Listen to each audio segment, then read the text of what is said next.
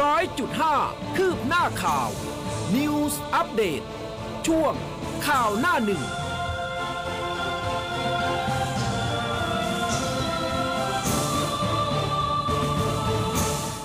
อรุณสวัสดิ์คุณผู้ฟังค่ะ ต้อนรับเข้าสู่เช้าวันเสาร์นะคะ 19 มีนาคม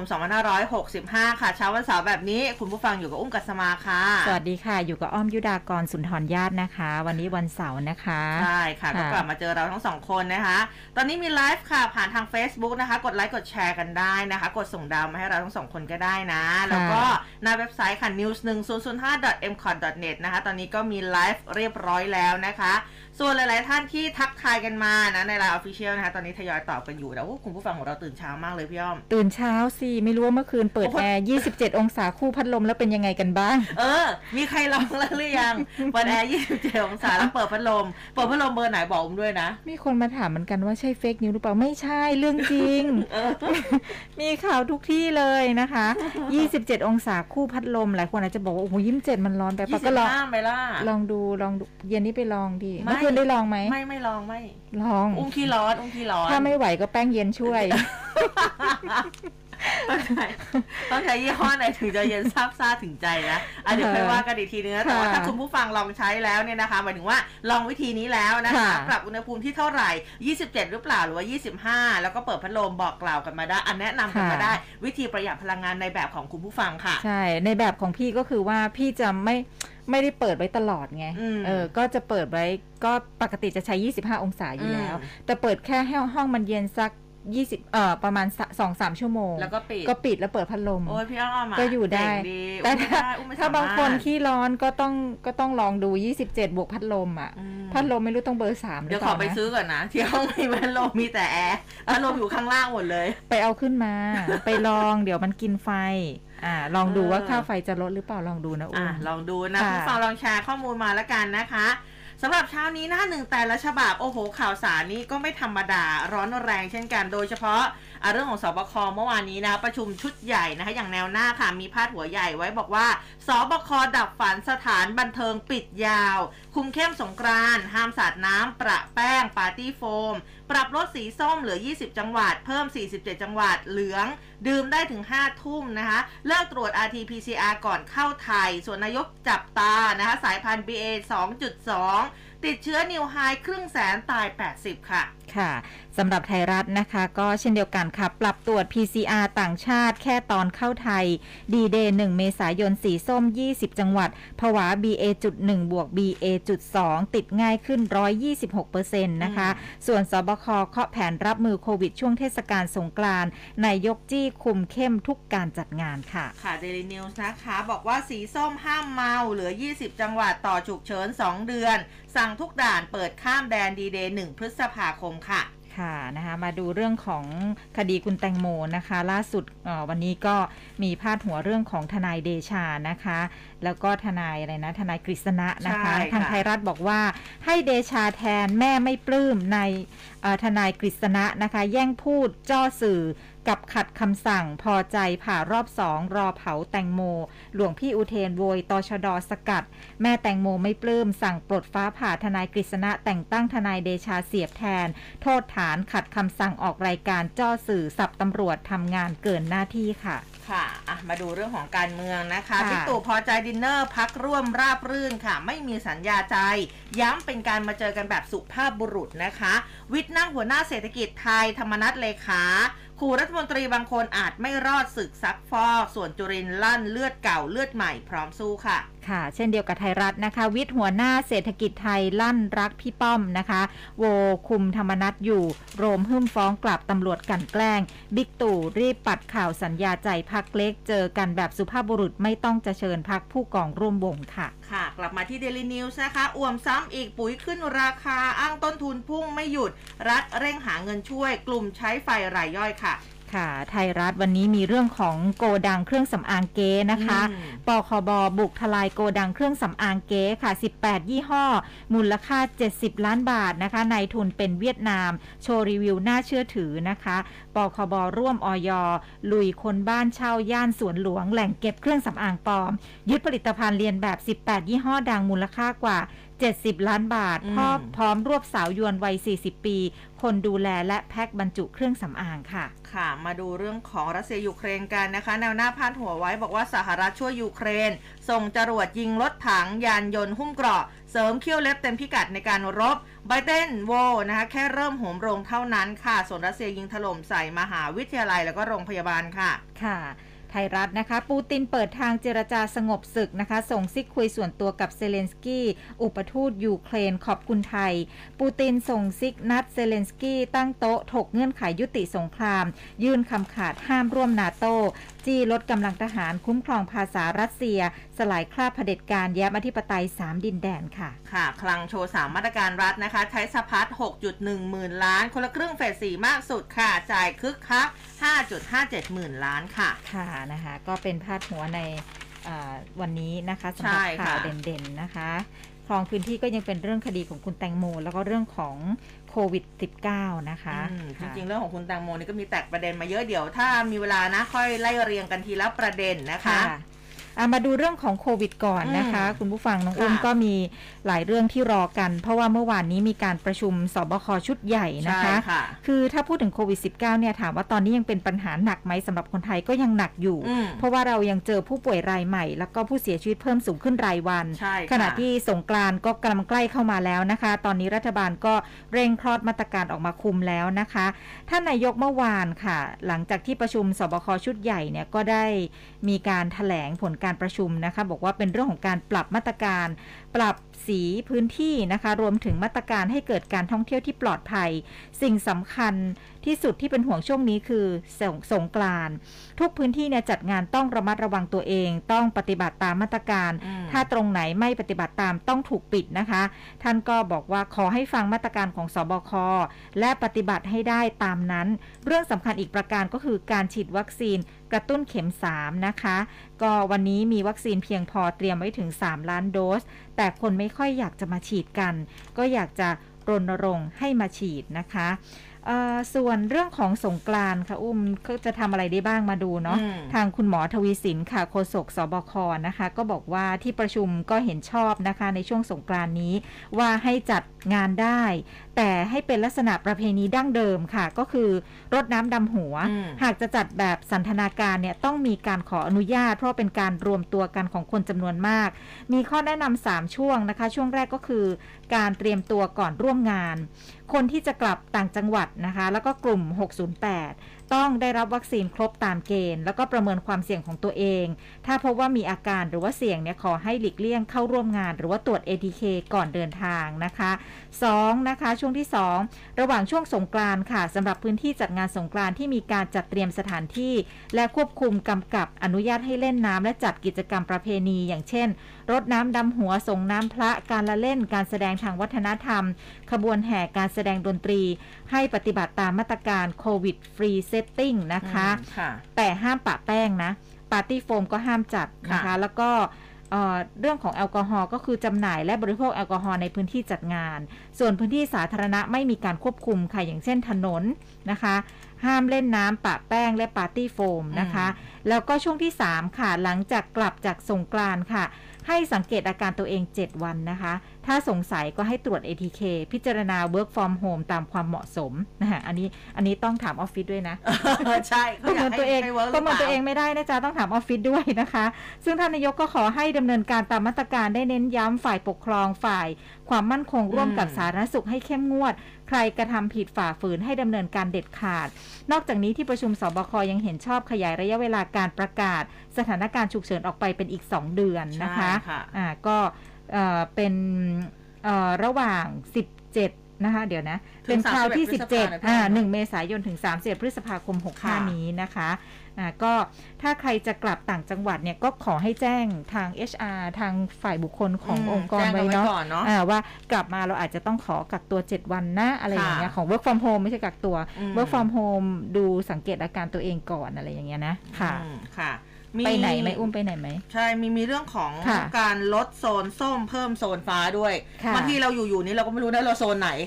เออนะคะ เดี๋ยวมาทวนกันสักโซนไหนนิดนึงนะคะคุณหมออ่าทวีสินเมื่อวานนี้พูดถึงเรื่องของโซนแต่ละสีเนี่ยนะคะ ค่ะ ก็บอกว่าปรับมาตรการป้องกันโรคโดยพื้นที่โซนสีจากพื้นที่ควบคุมสีส้มอะเดิม 44 จังหวัดเขาปรับลดเหลือ 20 จังหวัดนะคะ สีเหลืองเดิม 25 จังหวัดเพิ่มเป็น 47 จังหวัดนะ แล้วก็พื้นที่นำร่องท่องเที่ยวทั้งจังหวัดสีฟ้าจาก 8 จังหวัดนี่อันนี้เพิ่มขึ้นเป็น 10 จังหวัดนะคะอ่าทั้งนี้พื้นที่สีส้มนะคะอนุญาตให้ร้านอาหารทั้งในแล้วก็นอกศูนย์การค้าห้างสรรพสินค้า สถานที่อื่นใดที่มีร้านอาหารสามารถรับประทานอาหารในร้านได้ เปิดได้ตามปกติแต่ห้ามดื่มแอลกอฮอล์ในร้านนะคะอืมส่วนพื้นที่สีเหลืองสามารถทานอาหารในร้านได้เปิดได้ตามปกติ เรื่องของการดื่มแอลกอฮอล์ในร้านนี่จำกัดเวลาไม่เกิน5้าทุ่มอันนี้โซนสีเหลืองนะคะเอามาดูพื้นที่สีส้ม 20 จังหวัดมีที่ไหนบ้างนะคะ ตาก นครนายก นครปฐม นครราชสีมา นครศรีธรรมราช บุรีรัมย์ ประจวบคีรีขันธ์ พระนครศรีอยุธยา พัทลุง พิจิตร พิษณุโลก ระนอง ระยอง ราชบุรี สงขลา สมุทรปราการ สมุทรสาคร สุราษฎร์ธานี อุดรธานี แล้วก็อุตรดิตถ์นะคะ อันนี้เป็นสีส้ม สีเหลืองเนี่ย 47 จังหวัด เอาไหม เยอะมากนะคะกาลสินธุ์กำแพงเพชรขอนแก่นจันทบุรีฉะเชิงเซาชัยนาทชัยภูมิ ชุมพรเชียงรายตรังตราด นครพนม นครสวรรค์นราธิวาสน่านบึงกาฬปราจีนบุรีปัตตานีพะเยาเพชรบูรณ์แพร่มหาสารคามมุกดาหารแม่ฮ่องสอนยะโสธรยะลาร้อยเอ็ดลบบุรีลำปางลำพูนเลยศรีสะเกษสกลนคร สตูลสมุทรสงครามสระแก้ว สระบุรีสิงห์บุรีสุขโขทัยสุพรรณบุรีสุรินทร์หนองคายหนองบัวลำพู อ่างทองอำนาจเจริญอุทัยธานี และอุบลราชธานี อันนี้เป็นสีเหลืองนะคะ นอกนั้นค่ะเป็นพื้นที่สีฟ้าอืมบ้านเรา กทมเองก็เป็นสีฟ้าด้วย สีฟ้านะอ่าค่ะใช่ค่ะ อันนี้ก็อะมาทบทวนกันนะคะ เพราะว่ามันมีการเปลี่ยนแปลงค่ะเผื่อใครที่อยู่จังหวัดไหนจะได้ทราบว่าตัวเองเนี่ยเป็นพื้นที่สีส้มหรือว่าสีเหลืองค่ะ ก็ปรับล่าสุดเมื่อวานนี้นะคะ เรื่องของ PCR ก่อนเข้าไทยค่ะอืมเนี่ยก็มีการปรับเช่นเดียวกันนะคะ ที่ประชุมสบคก็เห็นชอบ ปรับมาตรการป้องกันโรคสำหรับการเดินทางเข้าราชอาณาจักรในระบบ Test and Go แล้วก็ Sandbox นะคะค่ะเพื่อที่จะดึงดูดนักท่องเที่ยว จากเดิมที่ก่อนเดินทางเดี๋ยวจะต้องมาตรวจ RT-PCR ภายใน 72 ชั่วโมงอืมจากประเทศต้นทางมาแล้วเออเดี๋ยวนะ จากประเทศต้นทางแล้วมาตรวจแบบ RT-PCR ครั้งที่ 1 เมื่อเดินทางมาถึงประเทศไทย แล้วก็ตรวจแบบ ATK ในวันที่ 5 นะคะ จะปรับเป็นแบบนี้ค่ะ ว่าไม่ต้องตรวจก่อนเดินทางมา แต่จะตรวจ RT-PCR ตอนมาถึงประเทศไทย หากไม่พบเชื้อก็สามารถเดินทางท่องเที่ยวได้เลย แล้วก็จะตรวจแบบ ATK อีกครั้งในวันที่ 5 นะคะ หมายถึงว่าวันที่ 5 ในในการที่อยู่ในไทย โดยให้เริ่มตั้งแต่วันที่ 1 เมษายนนี้นะคะ ขณะเดียวกันเนี่ย คุณหมอออทวีสินก็บอกว่ายัง ยังไม่ได้มีการหารือนะคะเออยังหารือเกี่ยวกับเรื่องของวงเงินประกันที่ปัจจุบันอยู่ที่ 20,000 เหรียญอาจจะมีการปรับลดวงเงินประกัน เพื่อดึงดูดนักท่องเที่ยวในอนาคตด้วยนะคะ แล้วที่ประชุมยังหารือกันว่าถ้าสถานการณ์ดีขึ้น จะมีการพิจารณาเปิดด่านทางบกค่ะ เพื่อกระตุ้นอืมเศรษฐกิจกับประเทศค่ะเพื่อนบ้าน โดยจะใช้เดือนพฤษภาคมเป็นจุดหมายให้ทุกจังหวัดที่มีความพร้อมได้เตรียมการไว้ ซึ่งอาจจะเปิดกันได้ทุกที่นะคะ อืมอืมอันนี้เรื่องของ test and go นะคะค่ะทีนี้มาดูเรื่องของ เอ้ยจริงๆมันมีเพิ่มอีกไหมคะพี่อ้อมของของสบคค่ะ เหมือนจะไม่มีแล้วเนาะนะคะอืมก็มีสถานการณ์โดยทั่วไปนะอืมตัวเลขนะคะ ใช่นะค่แต่ว่าแต่เมื่อวานนี้ยอดเสียชีวิตนี่เยอะนะค่ะนะก็เป็นนิวไฮอยู่เหมือนกันนะคะ ทีนี้มาดูเรื่องของการรักษากันบ้างฟาวิพิราเวียอ่านี่แหละเมื่อวานคุณอนุทินชาญวีรกูลนะคะ ท่านรองนายกรัฐมนตรีแล้วก็รัฐมนตรีว่าการกระทรวงสาธารณาสุขก็บอกว่า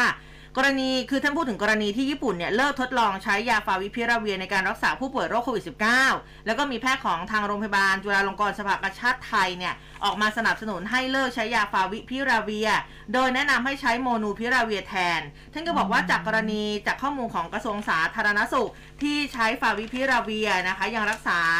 อ่าผู้ป่วยโควิด -19 ก็ได้ผลมาตลอด ซึ่งการใช้ยาเนี่ยมีคณะกรรมการที่กำกับการดูแลนะ ในส่วนกรณีที่ทางคุณศรีสุวรรณจันยานะคะ มายื่นฟ้องตนเองนะปลัดกระทรวงสาธารณาสุข อธิบดีกรมการแพทย์ แล้วก็เลขาธิการออยนะคะ ฐานใช้ดุลยพินิษโดยมิชอบ ผลักดันการจัดซื้อฟาวิพิราเวียต่อเนื่อง ทั้งที่ประเทศผู้ผลิตยังไม่อนุมัติให้ใช้ เนื่องจากว่าอาจจะไม่ปลอดภัยนะซึ่งคุณอนุทินก็บอกว่าส่วนตัวเนี่ย ไม่มีอะไรต้องชี้แจงในเรื่องนี้นะ เรื่องการจัดซื้อจัดหายาก็เป็นหน้าที่ของกระทรวงสาธารณสุขค่ะก็มีผู้รับผิดชอบอย่างชัดเจนนะ อันนี้เรื่องของฟาวิพิราเวีย แต่ทีนี้พอพูดถึงโมนูพิราเวีย ช่วงนี้เราก็จะคุ้นๆแล้ว เมื่อวานนี้เดินทางถึงบ้านเราแล้วนะคะ 2 ล้านเม็ดค่ะใช้รักษาในกลุ่มผู้ป่วยโควิด 607 นั่นเองนะคะ ก็เรียกได้ว่าเมื่อวานนี้เดินทางมาถึงประเทศไทยของเรานะคะ บริษัท MSD ประเทศไทยนะคะ ซึ่งก็เป็นบริษัทในเครือของ Merck and Company Incorporate นะคะ มีการส่งมอบโมนูพิราเวีย 2 ล้านแคปซูล หรือ 50,000 คอร์สการรักษาให้กับกรมการแพทย์กระทรวงสาธารณสุข เมื่อวานนี้มีอ่าคุณหมอสมศักดิ์อักษศินค่ะ ท่านอธิบดีกรมการแพทย์ เป็นประธานในพิธีรับมอบนะคะ แล้วก็บอกว่าจะมีการพิจารณาใช้โมนูพิราเวียกับผู้ป่วยกลุ่ม 607 ก็คือ กลุ่มผู้สูงอายุ 60 ปีขึ้นไป แล้วก็กลุ่มผู้ป่วยที่มีโรคเรื้อรัง 7 โรคประจำตัวนะคะ แล้วก็อาจจะมีการพิจารณาใช้ยาตัวนี้กับผู้ป่วยกลุ่มอายุ 18 ปีขึ้นไปด้วยนะคะ คือค่ะจะเพิ่มเติมในอนาคตอือฮึหากมีจำนวนยาที่มากขึ้นนะ ซึ่งก็จะมีการกำหนดแนวทางการกระจายยา แนวทางการใช้ยาอย่างละเอียดอีกครั้งหนึ่งนะคะ ก่อนกระจายยาถึงโรงพยาบาลต่างๆ ในสัปดาห์หน้าอะค่ะก็รอดูนะสำหรับโรงพยาบาลต่างๆค่ะ ว่าจะกระจายทั่วถึงหรือเปล่านะ โดยเฉพาะสำหรับ 607 ด้วยนะคะค่ะเอาเลยค่ะ ปรับยังไงก็ปรับให้ทั่วถึงสำหรับเออคนที่ป่วยและได้รับยาให้เร็วที่สุดใช่เพราะว่าบางคนคุณหมอป่วยวินิจฉัยให้ได้เร็วที่สุดไม่นะคะไม่ได้ไม่ไม่ได้ยาแบบรักษาบางทีเราก็งงนะค่ะสรุปคือเราต้องใช้ฟาวิ เราต้องใช้โมนูหรือว่าเราต้องใช้ฟ้าทลายโจรเออขอขอให้วินิจฉัยให้เร็วขึ้นนะคะอืมใช่เอ่อค่ะมาดูอีกเรื่องหนึ่งคือเมื่อวานนี้ขอเรื่องโควิดเยอะหน่อยเพราะว่าสบคชุดใหญ่ด้วยเนาะค่ะแล้วก็ เรื่องที่มีข้อพิพาทกันเยอะก็คือเรื่องของประกันไงอุ้มตอนนี้อ๋อที่พิพาทกันใช่เยอะ เมื่อวานนี้ล่าสุดทางด้านของดร สุทธิพลทวีชัยการค่ะเลขาธิการ คณะกรรมการกำกับ และส่งเสริมการประกอบธุรกิจประกันภัย หรือว่าสหรือว่าคอปพเนี่ยนะคะค่ะช่วงนี้ท่านก็เหนื่อยเนาะหลายเคสมากนะคะใช่ก็ใช่บอกว่า จากที่ประชุมหารือร่วมกับ 4 ฝ่ายก็คือมีสำนักงานคอปพสมาคมประกันชีวิตไทย สมาคมประกันวินาศวินาศภัยไทย สมาคมโรงพยาบาลเอกชนนะคะ หาแนวทางลดข้อพิพาทและก็บรรเทาความเดือดร้อนของผู้เอาประกันภัยที่เจ็บป่วยจากโควิด19เนี่ยนะคะ ที่จะต้องรักษาตัวแบบ Home Isolation นะคะ หรือว่ารักษาแบบอะไรนะที่เขาเรียก CI อ่า community HI isolation นะคะเยอะแยะไปหมดเนี่ยนะคะ เรื่องของการเคลมค่ารักษาพยาบาล แล้วก็ค่าชดเชยรายวัน เนื่องจากว่าเงื่อนไขกรมธรรม์เนี่ยต้องเป็นกรณีผู้ป่วยที่เข้ารับการรักษาในสถานพยาบาลเท่านั้น และไม่มีการคิดเบี้ยประกันภัยสำหรับความคุ้มครองในลักษณะนี้ไว้ ซึ่งรูปแบบของการรักษาตัวแบบ HI นะคะเอ่อ หรือว่า CI นะคะ หรือ Hotel Isolation เกิดขึ้นภายหลังจากที่มีการกำหนดเงื่อนไขของกรมธรรม์แล้ว โดยกระทรวงสาธารณสุขเนี่ยด้วยเหตุผล เฉพาะเพื่อการบริหารจัดการในเชิงสาธารณสุข แต่ว่าการขยายคำจำกัดความดังกล่าวเนี่ยไม่ส่งผลทางกฎหมายอืมให้เป็นการขยายความคุ้มครองที่บริษัทประกันภัยได้ออกไปตามกรมธรรม์ประกันภัยที่มีอยู่เดิม และที่คู่สัญญาตกลงกันตั้งแต่แรกนะคะ เพราะฉะนั้นเพื่อบรรเทาความเดือดร้อน และก็ลดผลกระทบที่เกิดขึ้นกับผู้เอาประกันภัยเนี่ยสำนักงานคอปพก็ได้คุยกับภาคธุรกิจประกันภัย แล้วก็ภาคส่วนที่เกี่ยวข้องค่ะ ซึ่งก็นึกถึงสภาพปัญหานี้ ก็เลยตกลงให้อนุโลมจ่ายในบางกรณีที่จำเป็นอืมสำหรับพักรักษาตัวแบบ HI กับ CI นะคะ แม้ว่าจะอยู่นอกเหนือจากที่กำหนดไว้ในกรมธรรม์และไม่ได้คำนวณค่าเบี้ยประกันเพิ่มเติมก็ตามนะคะ โดยบริษัทประกันภัยยอมจ่ายค่ารักษาพยาบาล แล้วก็ชดเชยรายวัน ให้แก่ผู้เอาประกันภัยที่รักษา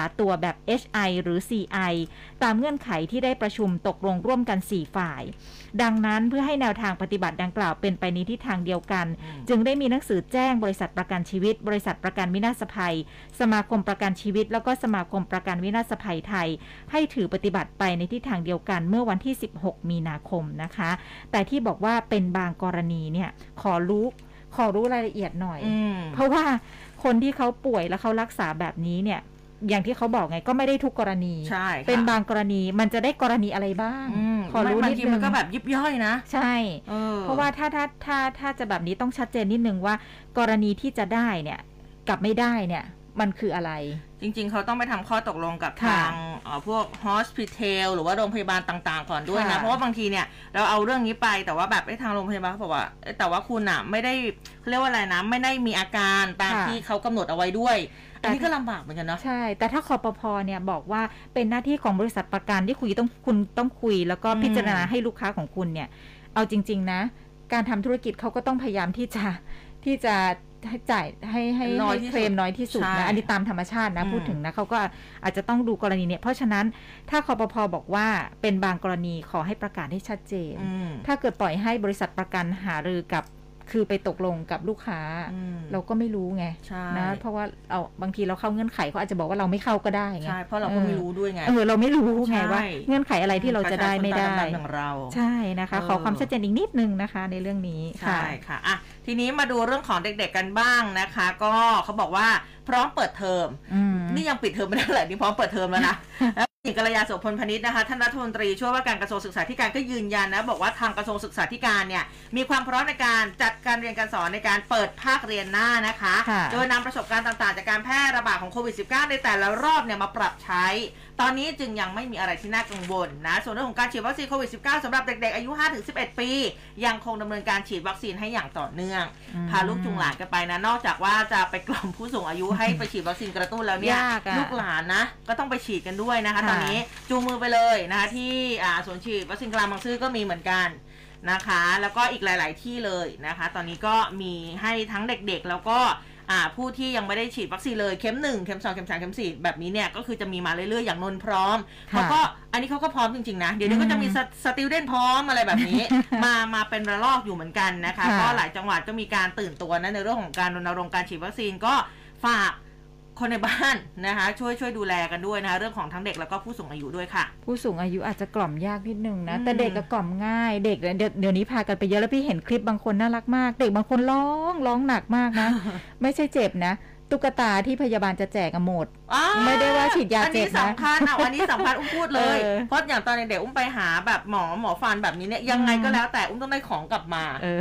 จริงนะคะ คือถ้าไม่ได้เรารู้สึกว่าแบบ ฉันมาเสียเที่ยวอันเนี้ยเด็กพ่อร้แม่องต้องรับผิดชอบ นึกว่าฉีดยาเจ็บเปล่าเปล่าตุ๊กตาไม่ได้หขมอด งขวัญโอ้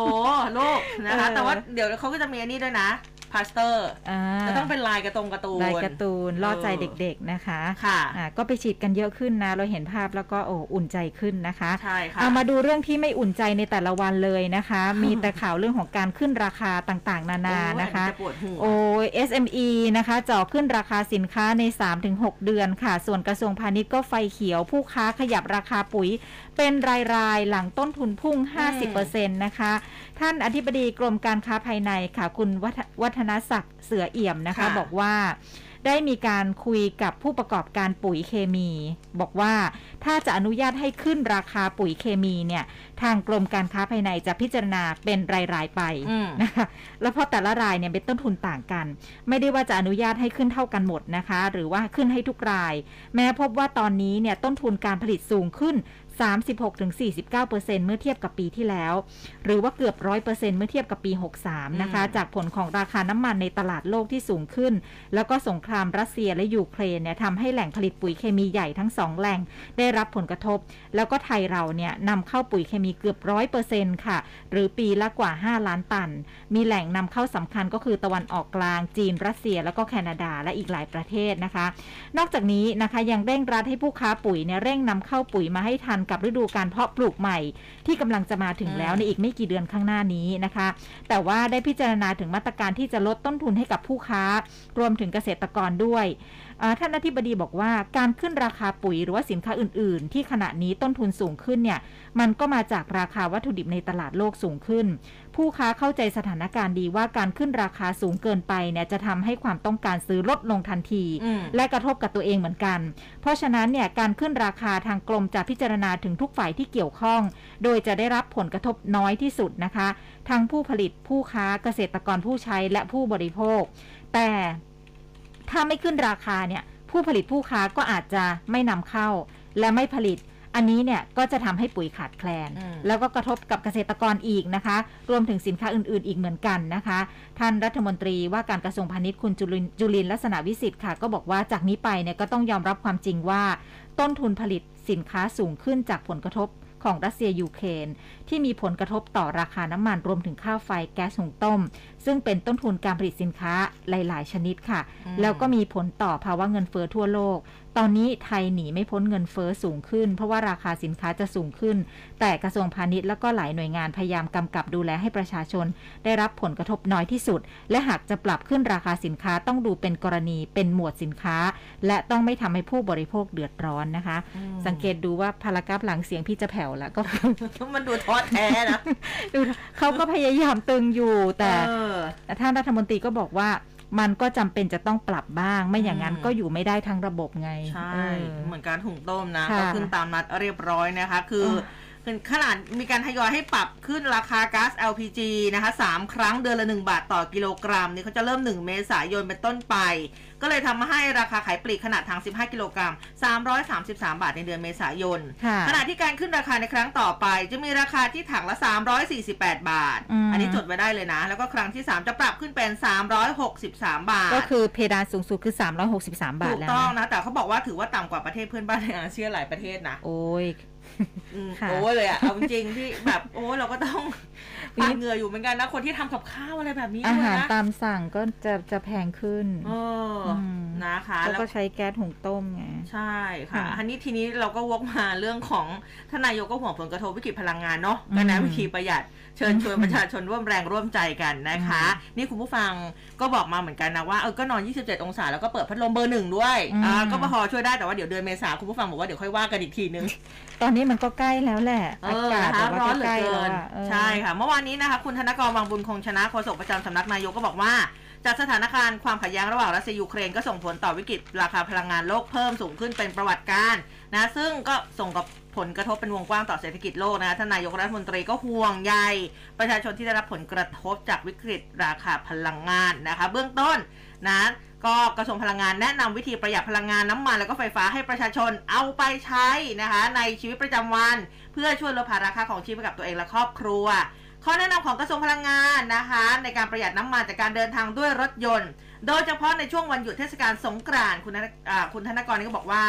ขอให้เตรียมความพร้อมก่อนเดินทางค่ะวางแผนการเดินทาง ตรวจสอบสภาพรถ ตรวจสอบเครื่องยนต์ให้ปลอดภัยเช็คน้ำมันเครื่องก่อนเดินทาง อุปกรณ์ประจำรถต้องพร้อมใช้งานจ้ะใช้ความเร็วตามกฎหมายกำหนดอืมพักเครื่องยนต์ระหว่างทางรวมทั้งควรเช็คให้ชัวร์อย่างมั่นใจ ก่อนออกเดินทางด้วย 6 เช็คลิสต์ด้วยกันอะใครจะไปเดินทาง ดูซิว่าเป็น 6 เช็คลิสต์ที่เราทำประจำอยู่หรือเปล่า อย่างแรกคือแบตเตอรี่แล้วก็สายไฟ ให้ตรวจระดับน้ำกัน ขั้วต่อสายไฟให้อยู่ในสภาพพร้อมใช้งาน 2 คือตรวจสภาพยางล้อรถยนต์ลมยางต้องอยู่ในปริมาณที่เหมาะสม ดอกยางต้องไม่มีรอยฉีกขาด เนื้อยางต้องไม่แข็งกระด้างหรือว่าบวมแล้วก็ยางอะไหล่ต้องพร้อมใช้งาน ระบบเบรกตรวจสอบน้ำมันเบรกแล้วก็ผ้าเบรกให้อยู่ในระดับที่เหมาะสมไฟส่องสว่างทั้งคันรถต้องพร้อมใช้งาน และไม่บรรทุกน้ำหนักเกินจะเป็น เพราะจะทำให้ใช้เชื้อเพลิงมากขึ้น สุดท้ายวางแผนก่อนออกเดินทางเพื่อช่วยประหยัดน้ำมันและย่นระยะเวลาถึงที่หมายค่ะ จริงๆแล้วก็สร้างประโยชน์นะเป็นหกข้อที่เราก็ทำกันอยู่ประจำอะก็ก็เป็นพื้นเหมือนฐานกับที่มาต้องตรวจย้ำเตือนกันอีกทีนึงใช่ค่ะเออจะได้ไม่นะคะ เกิดปัญหาระหว่างทางแล้วสิ่งที่พูดเหล่านี้คือการประหยัดพลังงานด้วยอย่างนี้ใช่ปะถูกต้องอืมเออนะคะขณะที่ค่ะการใช้เครื่องปรับอากาศหรือว่าแอร์อืมควรเปิดแอร์ที่อุณหภูมิ 27 องศาพร้อมเปิดพัดลมตั้งพื้นควบคู่กันไป ช่วยเพิ่มการเคลื่อนที่ของอากาศในห้อง ช่วยลดอุณหภูมิ ลงได้ถึง 2 องศาด้วยกัน โดยจะช่วยให้ประหยัดไฟมากกว่าที่เปิดแอร์ 23-24 องศาอย่างเดียว รวมทั้งควรทำความสะอาดแผ่นกรองอากาศทุกเดือนล้างแอร์ทุก 6 เดือนนะจะช่วยทำให้อากาศบริสุทธิ์และประหยัดไฟ ซึ่งวิธีใช้แอร์ดังกล่าวจะช่วยประหยัดค่าไฟลงได้ 10-30%ทั้งนี้ไม่ควรใช้เครื่องไฟฟ้าที่ให้ความร้อนอย่างเช่นไดร์เป่าผมอ๋ออย่าใช้นะ เตารีดภายในโอ้ห้ยองที่มีเครื่องปรับอากาศอ๋ออ๋อ คือเขาให้ไปใช้แบบข้างนอก โอ้ตายแล้ว ใช้ไดร์เป่าผมคือไม่ก็ต้องอาบน้ำมา แล้วก็ใช้ไดร์เป่าผมข้างนอกมันเหไม่งื่อแตกอย่างนี้เหรอ คือไม่ได้เลยนะ เวลาเป่าผมอะผู้หญิงผู้ชายเอาเอาคนใช้จริง ๆ นะเออมันร้อนอะออแต่เราก็อยากผมแห้งไดร์เป่าผมมันก็ร้อนอยู่แล้วว่าเราเป่าเราผมเปียกออกบ้านไม่ได้ มันต้องเป่าให้แห้งแล้วมันต้องอยู่ในที่ที่มันมันอากาศโอเคอะเรารีดผ้าเนี่ยเอาอีกแล้วปัญหาอีกแล้วอืมมันร้อนอะ มันมันต้องเปิดแอร์รีดอะต้องเข้ใจลำบากแล้วว่าเออ แล้วเวลาเออเปิดพัดลมตอนรีดผ้า ผ้ามันปิวอะเออมันรีดไม่ได้เข้าใจป่ะอุ้มเออนะอัอันนนี้นี้ก็คือความลำบากเดือดร้อนนะคะส่วนสะท้อนตัวเป็นการสะท้อนปัญหาเออแล้วกันนะคะคือเข้าใจแหละนะคะ เรื่องของเข้าใจการนะแนะนำเข้าใจเข้าใจทุกอย่างแหละนะคะแต่ว่าแบบบางทีเออ มันไม่ได้จริงๆอะ คืออาบน้ำมาเนี่ย คือเราอยู่ในห้องน้ำเนี่ยอาบน้ำเย็นเย็นๆนะมันร้อนพอออกมาเออโอ้โห มันวูบเลยนะพี่อ้อมใช่ต่อให้เราอยู่ในห้องนอนอะอุ้มอยู่ในห้องนอนแบบคือเปิดเครื่องปรับอากาศ ตอนคืนจะออกมาเข้าห้องน้ำโอ้โห ออกมา เอ๊ะนี่มันคนละโลกหรือเปล่า แต่ทางนี้ทางนั้นร้อนนะจริงๆเดี๋ยวเห็นบินค่าไฟมาพฤติกรรมก็เปลี่ยนเองแหละ ไม่เป็นไรฉันอยู่ก็ได้ไม่เป็นไรไม่เปิดแอร์ก็ได้อย่างเงี้ยเปิเหดรอพัดลมรีดผ้าก็ได้เออเออ แต่งตัวไม่เปิดแอร์ก็ได้นะเออ อันนี้ก็ยากอยู่นะเอเออนะคะเราต้องอันนี้ปรับตัวกันไปนะคือไม่อยากให้เครียดมากคุณผู้ฟังมันก็อืมต้องปรับตัวตามสถานการณ์อะไรที่เราบอกว่ายอมรับความจริงทุกอย่างมันปรับขึ้นมันก็ต้องปรับขึ้นนะถูกต้อง ตอนนี้มันควบคุมไม่ได้มันเป็นปัจจัยภายนอกอะเออแต่ก็อะไรที่พอที่จะช่วยได้นะค่ะเราก็พยายามอยู่นะคะอืมทีนี้มาเตือนกันสักนิดหนึ่งนะคะ ทางท่านรัฐมนตรีว่าการกระทรวงแรงงาน คุณสุชาติชมกลิ่นนะท่านก็บอกว่าคือท่านพูดถึงกรณีที่สังคมออนไลน์เนี่ยมีการแชร์ข่าว เตรียมขึ้นค่าแรงขั้นต่ำนะ จาก 300 เป็น 492 บาท โอ้นะก็บอกว่ารออนุมัติตัวเลขบางคนที่ตาโตเลยนะ บอกว่าเป็นข้อมูลบิดเบือนนะคะไม่เป็นความจริง ซึ่งข้อเท็จจริงในการพิจารณาอัตราค่าจ้างขั้นต่ำแต่ละครั้งเนี่ยมีคณะกรรมการค่าจ้าง ซึ่งเป็นผู้แทนองค์กรไตรภาคี 3 ฝ่าย คือฝ่ายรัฐบาลฝ่ายนายจ้างแล้วก็ลูกจ้าง พิจารณาแล้วก็ปรึกษาหารือกันอย่างรอบคอบก่อนที่จะได้ข้อยุติร่วมกัน ซึ่งตอนนี้เขาอยู่ระหว่างอ่าขั้นตอนการให้คณะอนุกรรมการพิจารณาอัตราค่าจ้างขั้นต่ำจังหวัด แล้วก็คณะอนุกรรมการพิจารณาอัตราค่าจ้างขั้นต่ำกรุงเทพมหานครดำเนินการจัดประชุมอยู่นะคะ เพื่อที่จะพิจารณาทบทวนความเหมาะสมของอัตราค่าจ้างขั้นต่ำจังหวัด และก็กรุงเทพมหานครให้แล้วเสร็จ ภายในเดือนกรกฎาคมนี้ ซึ่งตอนนี้ยังไม่ได้ข้อสรุปนะ แล้วก็จากนั้นเนี่ยคณะกรรมการค่าจ้าง จะพิจารณาข้อมูลทั้งหมดให้แล้วเสร็จภายในเดือนกันยายนปีนี้นะคะอืมซึ่งแสดงว่า 492 บาทนี้ไม่เป็นความจริงนะค่ะอย่าเพิ่งไปแชร์ แล้วก็ เขาเรียกว่าอะไรอย่าเพิ่งคาดหวังเออเมื่อวานนี้มีคนขึ้นว่าเป็นเฟกนิวนะใช่ปะอืมใช่ใช่นะคะ ก็ฝากกันไว้ด้วยนะคะเผื่อแบบเดี๋ยวไปแชร์แชร์ต่อๆกันคือมันเป็นข้อมูลที่ผิดไงค่ะอืมมาพูดถึงเรื่องของสิ่งที่ทำให้เราจะต้องเดือดร้อนกันในตอนนี้ คือสถานการณ์นอกประเทศเป็นปัจจัยภายนอกที่เราควบคุมไม่ได้โอ้รัสเซียยูเครนเนอะรัสเซียยูเครนถ้านับถึงวันนี้นะผ่านไป 23 วันแล้วนะอุ้มคุณผู้ฟังเกือบเดือนแล้วอะ23 วันแล้วนะคะ ที่ตอนนี้ถามว่ามีทางออกไหมก็ยังดูไร้ทางออกนะคะอืมหลังจากว่าขั้วการเมืองทั้งสองฝ่ายเนี่ยเขามีจุดยืนต่างกันอย่างชัดเจน แต่ว่านายวลาดิเมียร์ปูตินประธานาธิบดีรัสเซียเนี่ยเขาก็ส่งสัญญาณเป็นครั้งแรกแล้วนะ พร้อมที่จะคุยกับนายเอ่อนายโวโลดิโวโลดิเมียร์เซเลนสกี้นะคะประธานาธิบดียูเครน ขณะที่อุปทูตยูเครนประจำประเทศไทยก็ขอบคุณรัฐบาลไทยที่ลงมติสนับสนุนยุติสงคราม รวมถึงคนไทยที่บริจาคเงินช่วยเหลือยูเครนด้วยนะคะบรรยากาศการเจรจาหาทางออกนะคะ ทางปูตินเนี่ยเขาก็โทรศัพท์คุยกับนายกเยอรมันค่ะ บอกว่ารัฐบาลยูเครนเนี่ยพยายามจะเอ่อทุกวิถีทางที่จะถ่วงเวลาการเจรจาอืมทั้งยื่นข้อเสนอที่ไม่อยู่บนพื้นฐานความเป็นจริง แต่รัสเซียเนี่ยก็พร้อมจะหาทางออกนะคะ ก่อนหน้านี้เนี่ยนายปูตินโทรศัพท์หารือกับทางด้านของประธานาธิบดีตุรกีด้วยนะคะ โดยที่ปรึกษาประธานาธิบดีตุรกีเนี่ยก็นั่งฟังการสนทนาครั้งนี้ ก็บอกกับ สำนักข่าว BBC อังกฤษนะคะบอกว่าทางประธานาธิบดีรัสเซียเนี่ยย้ำกับทางตุรกีถึงอืมเงื่อนไขการยุติสงคราม คือยูเครนเนี่ยต้องให้หลักประกันว่าจะไม่เข้าร่วมนาโตนะคะอืมแล้วก็ทางด้านของประธานาธิบดียูเครนเนี่ยก็ต้องยอมรับว่าจะไม่พาประเทศเข้านาโต พร้อมต้องการให้กองทัพยูเครนเนี่ยลดกำลังทหารคุ้มครองการใช้ภาษารัสเซียภายในยูเครน และสลายความเป็นเผด็จการนะคะ เออ อันนี้ถ้าเกิดเขาตกลงกันได้เนี่ยมันก็สถานการณ์น่าจะดีขึ้นนะอืมอืมค่ะ แต่อันเนี้ยเป็นเป็นจากคนกลางที่เขานั่งฟังอยู่แล้วเขาเขาออกมาเปิดเผยนะอืมค่ะ แต่ตอนนี้ก็ต้องรอดูนะว่าผลตอบรับจะเป็นยังไงจากทางยูเครนด้วยนะคะ ใช่ค่ะค่ะ แล้วก็ศาลโลกนี่มีคำสั่งด้วยนะคะ พี่อ้อมบอกว่าสั่งรัสเซียให้หยุดโจมตียูเครนทันทีด้วยนะคะค่ะศาลยุติธรรมระหว่างประเทศค่ะ บอกว่าการที่รัสเซียเนี่ยใช้มีการใช้กำลังทหารโจมตียูเครนเป็นเรื่องน่ากังวลอย่างยิ่ง คือ ICJ เนี่ยนะคะเขามีการลงมติด้วยคะแนน 13 ต่อ 2 เสียงนะคะ บอกว่า สหพันธรัฐรัสเซียควรหยุดการใช้ปฏิบัติงานทางทหารในดินแดนยูเครนโดยทันที ซึ่งคณะตุลาการศาลยุติธรรมระหว่างประเทศเขาบอกด้วยนะคะบอกว่ารัสเซียต้องให้การรับรองว่ากองกำลังอื่นๆ ภายใต้การควบคุมหรือว่าสนับสนุนโดยรัฐบาลมอสโก ควรจะหยุดยุติการปฏิบัติการทางทหารในยูเครนได้แล้วนะถึงแม้ว่าคำตัดสินของศาลยุติธรรมระหว่างประเทศ ไม่ได้มีผลผูกพันบังคับ โดยตรงต่อรัสเซียที่จะต้องปฏิบัติตาม แต่ว่าที่ผ่านมาประเทศต่างๆ ที่ไม่ยอมปฏิบัติตามคำสั่งของศาลยุติธรรมระหว่างประเทศเนี่ยนะคะ อาจจะถูกเสนอเรื่องต่อคอรมอความมั่นคงของสหชาอ่าสหประชาชาติ เป็นขั้นตอนต่อไปด้วย ซึ่งประธานาธิบดีเซเลนสกี้ของยูเครนก็มีการทวิตข้อความทางทวิตเตอร์แสดงความยินดีต่อคำสั่งของศาลยุติธรรมระหว่างประเทศ ที่สั่งให้รัสเซียเนี่ยหยุดโจมตียูเครนทันที โดยบอกว่านี่คือชัยชนะครั้งใหญ่ของยูเครนนะ แล้วก็คำสั่งนี้นะคะมีผลผูกพันภายใต้กฎหมายระหว่างประเทศของรัสเซียที่จะต้องปฏิบัติตาม เพราะว่าหากเมินเฉยต่อคำสั่งนี้แล้วรัสเซียเขาบอกว่าจะถูกทิ้งให้โดดเดี่ยวมากยิ่งขึ้นอืมเออนะคะ เดี๋ยวก็ต้องรอดูนะว่า คือถ้าศาลออกมาแบบนี้แล้วเนี่ยคือคือจะลบต่อไปไหมค่ะ เออ นะคะ ก็ ก็ ก็ คือเอาใจช่วยนะ จริงๆค่ะก็อยากให้หยุดโดยเร็วนะคะค่ะซึ่งจริง ๆ แล้วเมื่อวานนี้เนี่ยเอ่อเขาบอกว่าสถานการณ์สู้รบจริง ๆ ในยูเครนนี่ยังดุเดือดนะคะ โอ้ ดุเดือดนะ ใช่ทางกนะองคะ คาคิฟนะคะใช่ทางตะวันออกของยูเครนนี่เขาบอกว่าตลาดแห่งหนึ่งของคาคิฟถูกระเบิดถล่มอืมนะคะ อย่างรุนแรง เพลิงลุกไหม้ควันขโมงเลยนะคะ โดยตลาดแห่งนี้ เรียกได้ว่าเป็นคลังอาหารของชาวเมืองด้วยนะคะ ซึ่งรายงานนี้ก็บอกว่าผลจากการถล่มครั้งนี้ค่ะ มีผู้เสียชีวิตแล้วก็บาดเจ็บด้วยนะคะค่ะนะก็ยังสถานการณ์สู้รบกันยังยังไม่ไม่คลี่คลายค่อยโอเคเท่าไหร่นะนะเอาจริงๆ23 วันแล้วนะใช่คะค่ะ ค่ะ แล้วก็จะเกาะติดสถานการณ์อย่างต่อเนื่องนะคะ อืมอ่าพอเจอของแพงจากสถานการณ์นี้นะคะ แน่นอนเราก็ต้องดิ้นรนหาของที่มันถูกเวลาที่ซื้ออะไรมัเนี่นยมีนะอะไรคะ ที่ถูกด้วยเหรอคะพี่น้องตอน พยายามนี้อะนี่ไง เจอของถูกแล้วไง เจอเจอแล้วของปลอมถูกอ๋อโอ้ไม่เอาอันเนี้ยเป็นของปลอมเลยนะคะเขาไปทลายโกดังเครื่องสำอางปลอมอืมยี่ห้อดังมูลค่ากว่า 70 ล้านบาทโอ้นะคะ เมื่อวานนี้ที่กองบังคับอ่ากองบังคับการปราบปรามนะคะ หรือบกปนะท่านพลตำรวจตรีอนันต์นานาสมบัติเนี่ยท่านเป็นผู้บังคับการนะคะ แล้วก็ทางออยนะคะ คุณหมอวิทิตนะคะเออรองเลขาธิการอย.ได้ร่วมกันแถลงผลการทลาย แหล่งจำหน่ายเครื่องสำอางแบรนด์ดังปลอมนะคะอืมเป็นแบรนด์ดังด้วยนะ แล้วไปยึดของกลางผลิตภัณฑ์ที่ต้องสงสัยว่าปลอม 18 ยี่ห้อดัง มูลค่ากว่า 70 ล้านบาทนะคะ เนื่องจากว่า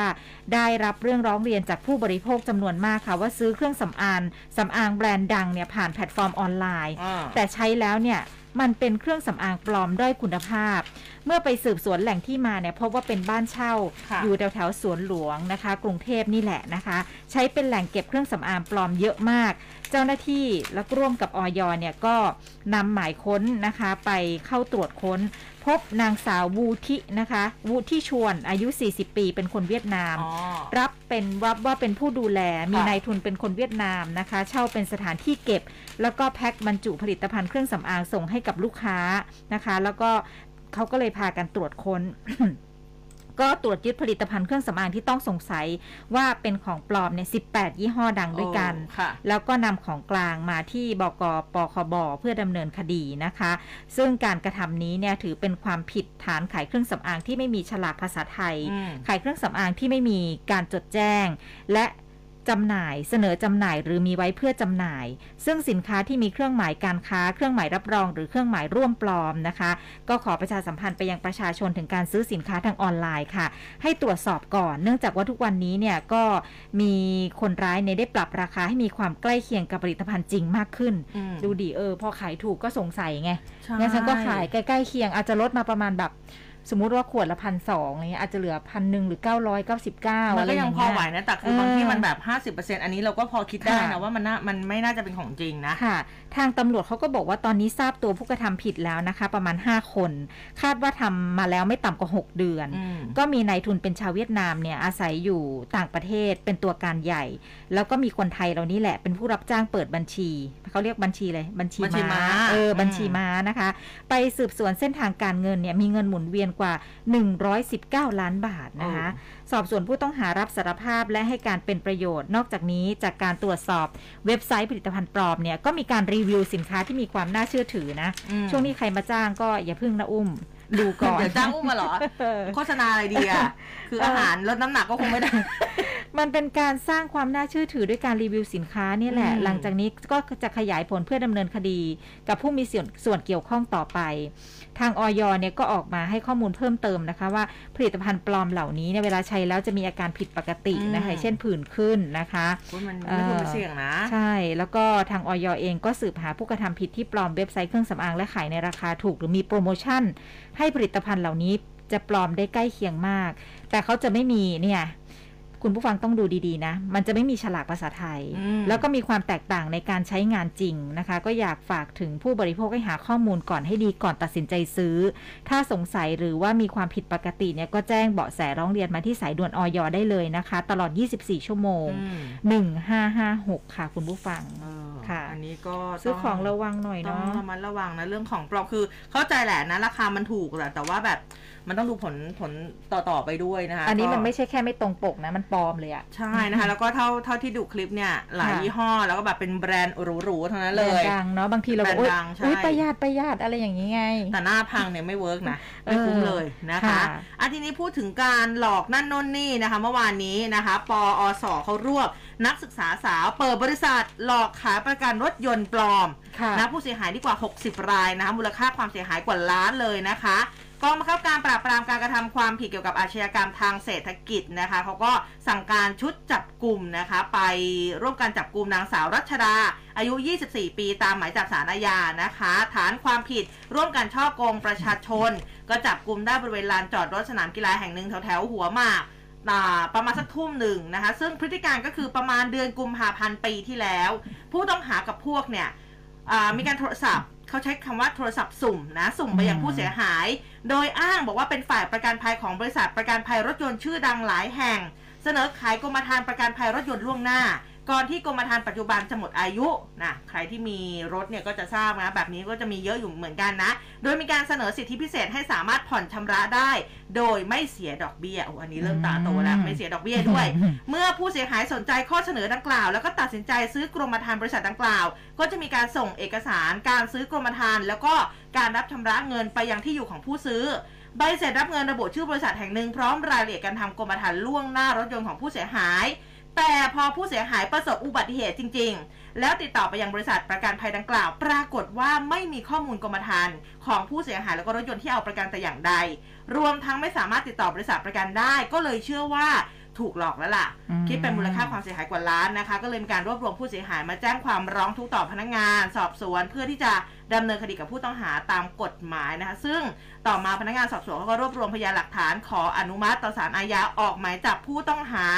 จนจับได้นี่แหละนะคะค่ะซึ่งเขาบอกว่านี่ขนาดจับได้นะ หลักฐานขนาดนี้เบื้องต้นผู้ต้องหาให้การปฏิเสธตลอดข้อกล่าวหาเลยนะคะอืมก็เลยมีการเตือนภัยมา ฝากเตือนถึงพี่น้องประชาชนให้ทราบถึงพฤติการของคนร้ายที่หลอกลวงเหยื่อในหลายลักษณะ อยากให้ตั้งข้อสังเกตว่าหากมีผู้มาเสนอตัว เป็นนายหน้าประกันภัย แล้วก็ชักชวนให้ทำประกันภัยประเภทต่างๆ ควรตรวจสอบความน่าเชื่อถือกับทางสำนักงานคณะกรรมการกำกับและส่งเสริมประกันภัย ก่อนตัดสินใจทำประกันภัยทุกครั้งอ่านะเออ นะเออบางทีพูดมาถึงรวเรื่อมงแบกับนไม่เยอะเสียดอกนะบงดอกเบี้ยเนี่ย คือเราก็ตาโตนะเอาจริงเออเออก็ก็เสียบ้างดีกว่า มันจะได้ปลอดภัยนะๆใช่ค่ะแต่บางทีเสียเนี่ยก็ถูกหลอกได้เหมือนกันนะคือตอนนี้เนี่ยเออสิบแปดมงกุฎเยอะจริง เยอะๆเออ เอาเวลาไปทำอย่างอื่นไหมล่ะมานะเป็นคะมาเป็นมิตรกับเราเยอะมาก มิจฉาชีมิจพฉานะชีพเออเออมีนะคุคะณผู้ต้องระมัดระวังด้วยนะคุณผู้ฟัง ค่ะ มีคุณผู้ฟังทักทายมาเยอะเลยนะคะ บอกว่าฝนตก ฝนเอ่อฝนตกได้ตกดี เมื่อวานตกตั้งแต่เที่ยงคืนเที่ยงคืนครึ่งโอ้สี่ห้าทุ่มที่ยังนไม่เนี่หยุดเลยนะคะ เช้านี้ยังตกปล่อยๆ พื้นที่สีดาบ้านศาสิมา คุณศาสิมาอยู่ไหนคุณศสิมาอยู่จังหวัดอะไรอุ้มอ่าคุณศาสิคุมาณศาสิมาอยู่โคราชค่ะอ๋อเออฝนนะตคะกนะคะหลายหลายๆพื้นที่เลยนะคะค่ะ แล้วก็ลาดพร้าว 28 องศานะคะ ลมสงบนะคะแล้วหมู่บ้านสมกรมีลมเย็นๆนะคะอืมช่วงนี้ลมเย็นๆนะคะค่ะอะมาดูเรื่องของหวยกันบ้าง หวยนะเดี๋ยวเดี๋ยวเดี๋ยวความหวังสลายทุกครั้งเลยอะสิบแปดเออสิบหกมีนาคมนี้หลายคนก็อื้อหือฟึดฟัดกลับบ้านนะ ใช่ค่ะ อุ้มนี่แหละค่ะ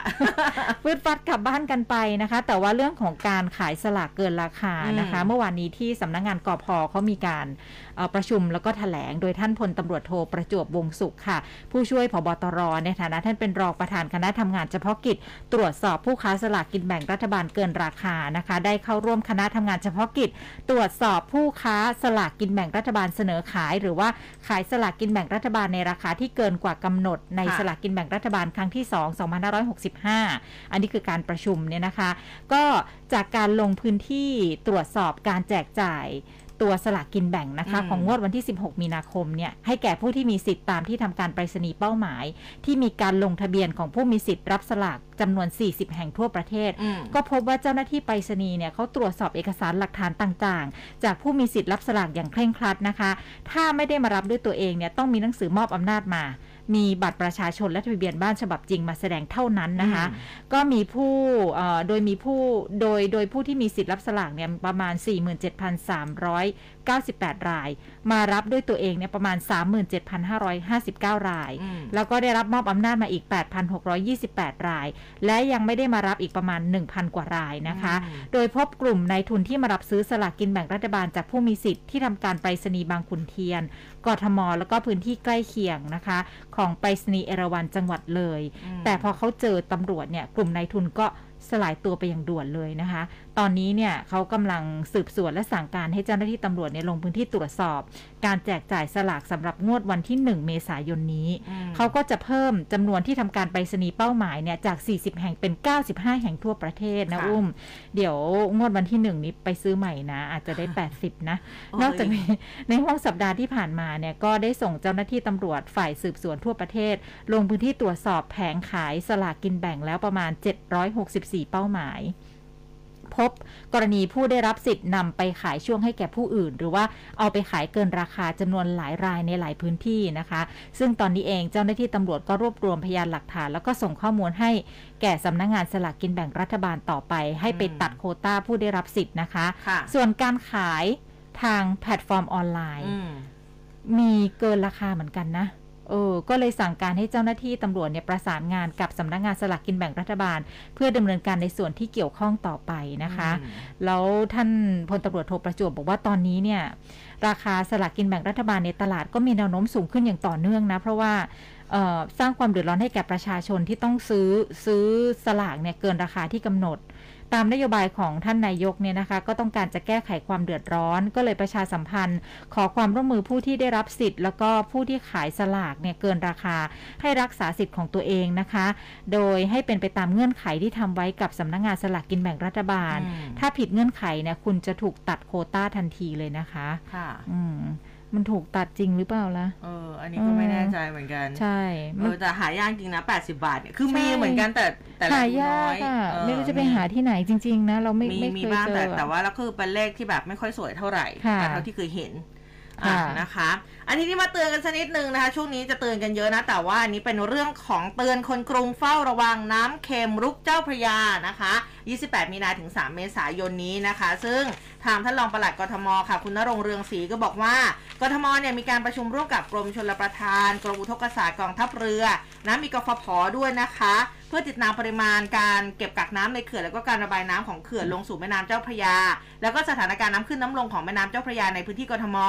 รวมถึงตรวจวัดค่าความเค็มของน้ำในแนวริมน้ำเป็นประจำทุกวันโดยแผนเนี่ยหากมีค่าความเค็มเกินมาตรฐาน เขาจะทำการปิดประตูระบายน้ำแนวริมฝั่งแม่น้ำเจ้าพระยานะคะ เพื่อป้องกันไม่ให้น้ำเค็มเนี่ยเข้าพื้นที่ แล้วก็นอกจากนี้ยังประสานความร่วมมือกับกรมชลประทานนะการประปานครหลวง ร่วมการปฏิบัติการผลักดันลิ่มน้ำเค็มนะคะ ซึ่งก็มีการดำเนินการร่วมกันมาตลอด 2 ปีที่ผ่านมาเพื่อช่วยผลักดันลิ่มน้ำเค็มอ่าไม่ให้เกิดผลกระทบต่อการผลิตน้ำประปาให้ได้มากที่สุด โดยเฉพาะปีนี้เนี่ยเขาบอกว่าจะเกิดขึ้นในช่วงวันที่ 28 มีนาคม จนถึง 3 เมษายนนะคะค่ะก็เขาก็มีการเตรียมความพร้อมจัดเจ้าหน้าที่ตรวจสอบความแข็งแกร่งของเขื่อนนะคะ แล้วก็อ่า จุดแนวฟันหลออะไรต่างๆ อันนี้ก็ออกมาเตือนคุณผู้ฟังนะ ออกมาเตือนประชาชนด้วยนะคะ น้ำเค็มค่ะรุกเจ้าพระยา 28 มีนาถึง 3 เมษายนค่ะนะคะอ่ามาดูเรื่องของดาราศาสตร์กันบ้างนะคะค่ะ21 มีนาคมนี้ค่ะอืมอุ้มรู้ไหมมันคือวันอะไร วัน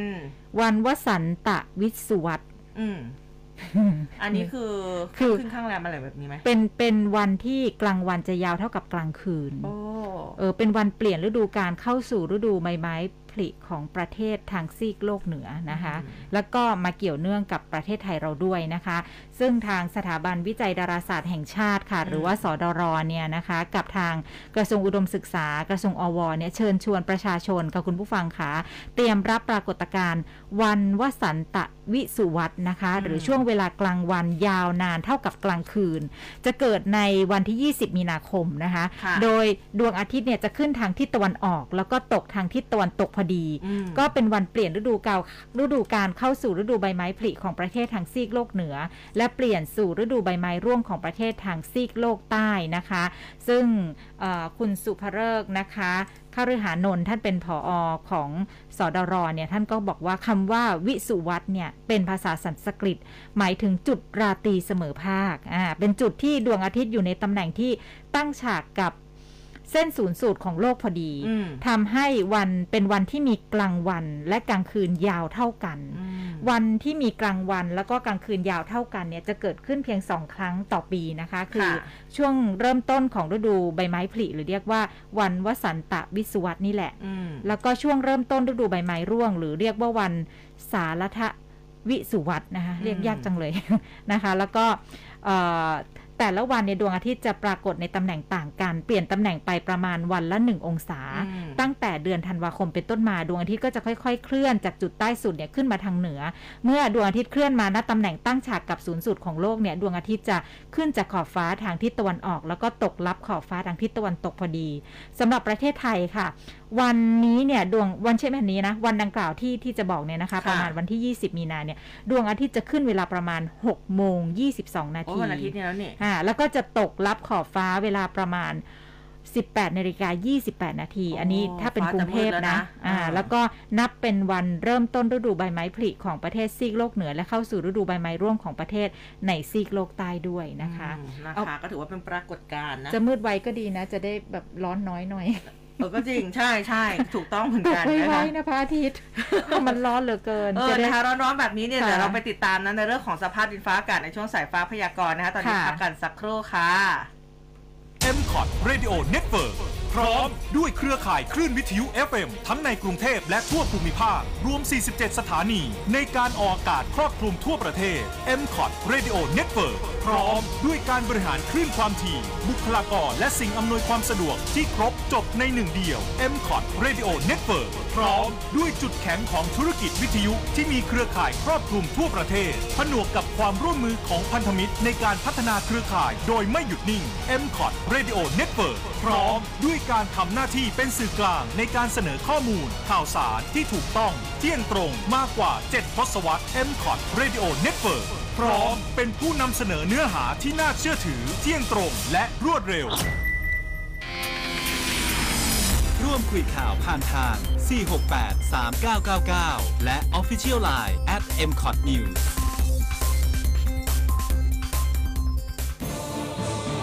ร้อยจุดห้าคืบหน้าข่าว News Update ช่วงข่าวหน้าหนึ่ง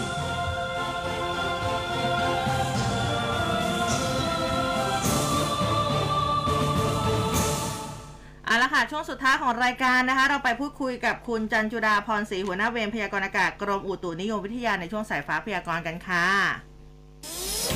สายฟ้าพยากรณ์ โดยกรมอุตุนิยมวิทยา สวัสดีค่ะ สวัสดีค่ะ สวัสดีค่ะค่ะ คุณจันจุดาคะเอ่ออีสานนี่เห็นแว่วๆว่าโอ้โหเมื่อวานนี้ขอนแก่นโดนลูกเห็บกระหน่ำเลยนะคะ ใช่ค่ะ ก็มีหลายจังหวัดนะคะ แต่ว่าอืมจันทภูมิขอนแก่นแล้วก็ทางด้านอีสานล่างอะค่ะ อืมก็มีมีค่อนข้างเยอะนะคะวันนี้ก็ปริมาณก็อ่า ปริมาณลดลงแต่การกระจายยังคงเท่าเดิมอยู่ประมาณ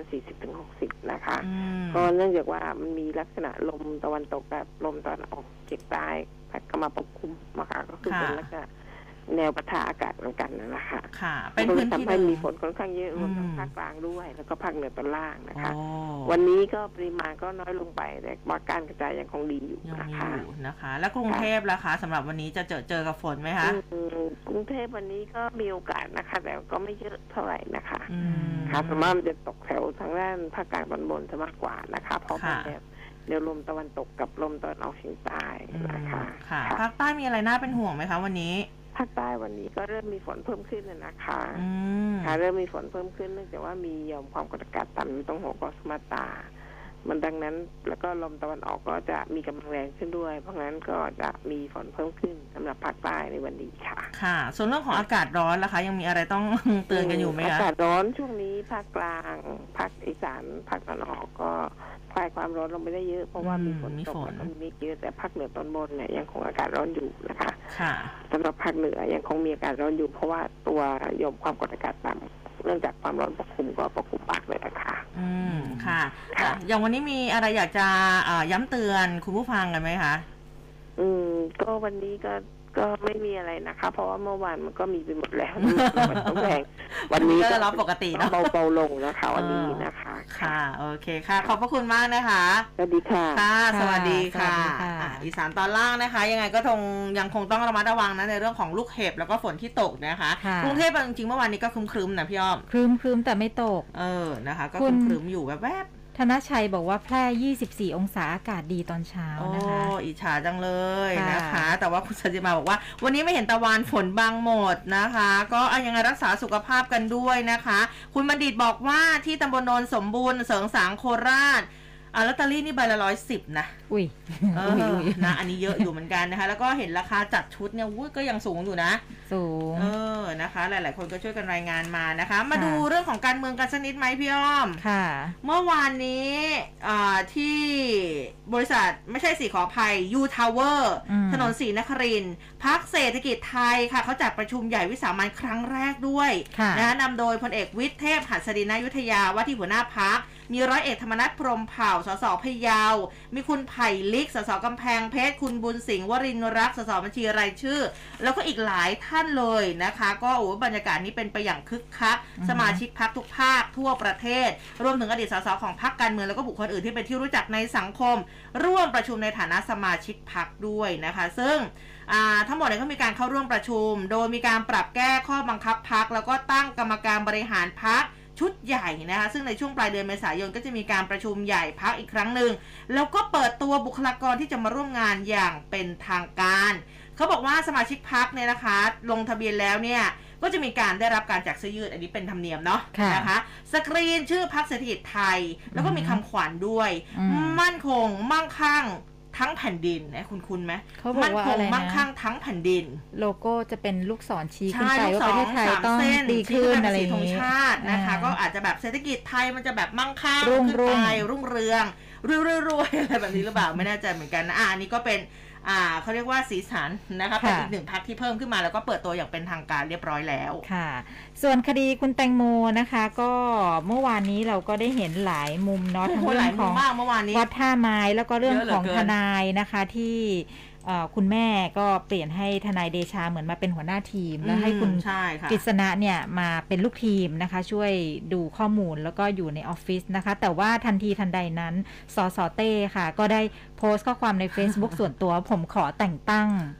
ทนายกฤษณะเป็นที่ปรึกษาหัวหน้าพักไทยศรีวิไลด้านกฎหมายนะคะ มีหน้าที่รับผิดชอบ หาหลักฐานความจริง พูดความจริงของคดีน้องแตงโมต่อไป จนกว่าคดีจะสิ้นสุดนะคะอืมแต่สสเต้เขาก็ขยันนะเมื่อวานเขาก็ไปหาหลักฐานนะ ไปเจอคราบเลือดอะไรก็ไม่รู้ตรงตรงเขาก็ประสานในพื้นในในเขตพื้นที่กรมชนมั้งอะไรเงี้ยออเป็นท่าเรืออะไรเงี้ยปะสรุปว่ามันยัเป็นงไม่หยุดหย่อนเนาะเป็นเป็นเลือดของปลาดุกอะไรอย่างเงี้ย แล้วก็แล้วก็ไปเอ่อ ดูในกองขยะอะไรอย่างเงี้ยค่ะอืมไปสืบหาดูเสื้อผ้าดูอะไรอย่างเงี้ยนะเขาก็ลงพื้นที่เองเลยนะอืมเมื่อวานเนี้ยกระโดดลงไปในกองนั่นเองเลยจริงลงไปเหรอคะรู้เองเลยโอ้เออพี่เห็นภาพข่าวนะเออส่วนทางคดีค่ะท่านรัฐมนตรีว่าการกระทรวงยุติธรรมค่ะนะคะ คุณสมศักดิ์เทพสุทินก็บอกว่า ก็ต้องรอผลการตรวจสอบทางด้านนิติวิทยาศาสตร์ก่อนหลังจากที่มีการตรวจ ศพของน้องแตงโมในรอบสองเนี่ยนะคะ บอกว่าก็ต้องใช้เวลาสักระยะหนึ่งเพื่อความสมบูรณ์ของพยานหลักฐาน อาจจะใช้เวลาบ้างเพราะทุกอย่างเนี่ยใช้หลักฐานทางวิทยาศาสตร์ ตอนนี้ทุกฝ่ายมีความเข้าใจตรงกัน แล้วก็ไม่ได้มีปัญหาอะไร ในส่วนของกระทรวงยุติธรรมก็มีหน้าที่ดูแล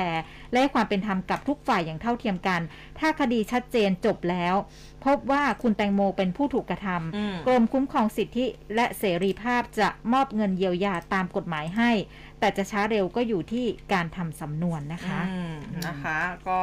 เดี๋ยวรอดูกันต่อไปนะจริงๆเมื่อวานนี้มันเยอะมากนะคะ มีเรื่องของวัดเยอะๆหลายท่าแง่หลายไม้มุมมีเรื่องของการถูกติดตามค่ะนะ เดี๋ยววันนี้อาจจะต้องก็ถ้าใครสนใจนะก็สามารถที่จะติดตามกันได้นะคะ คดีนี้ก็น่าจะมีความคืบหน้าอะมาดูหนึ่งนาทีทิ้งท้ายนะคะ คุณผู้ฟังนะมาทักทายกับเรานะคะอันนี้ทาง Line Official นะคะ อ่าคุณนายหัวคุณนายหัวบอกว่าคุณอุ้มคุณอ้อมพูดชัดเร้าใจนะน่าฟังและขอบพระคุณขมาอกบๆนะคุวัณนนี้ค่ะขอบคุณมาก ๆ เดี๋ยวพูโดยเฉพาะดี๋วเรื่องพรุ่งนี้เราห้ามแผ่วนะ ของขึ้นเนี่ยเรื่องเรื่องของราคาขึ้นเนี่ยเราจะพูดเร้าใจมากพรุ่งนี้เราห้ามแผ่วเลยนะคะแล้วก็หค่ะลาย ๆ ท่านก็บอกว่าตอนนี้รับฟังอยู่ค่ะอ่าคุณนภลักษณ์เนี่ยเอ่อณภาพักนะบอกว่าอรุณสวัสดิ์ค่ะคุณอุ้มคะถ้าจะซื้อ 80 บาทต้องให้ตำรวจซื้อให้ค่ะได้ 80 แน่นอนแม่นะคุณผู้ฟังของเราก็ช่างนะคะค่ะอะทั้งหมดทั้งมวลค่ะ เป็นข่าวสารแล้วก็ข้อมูลที่อุ้มกับพี่อ้อมนำมาฝากกันในเช้าวันเสาร์แบบนี้ พรุ่งนี้เจอกับเราทั้งสองคนได้ใหม่เวลาเดิมตีห้าจนถึงหกโมงเช้า วันนี้สวัสดีค่ะ สวัสดีค่ะ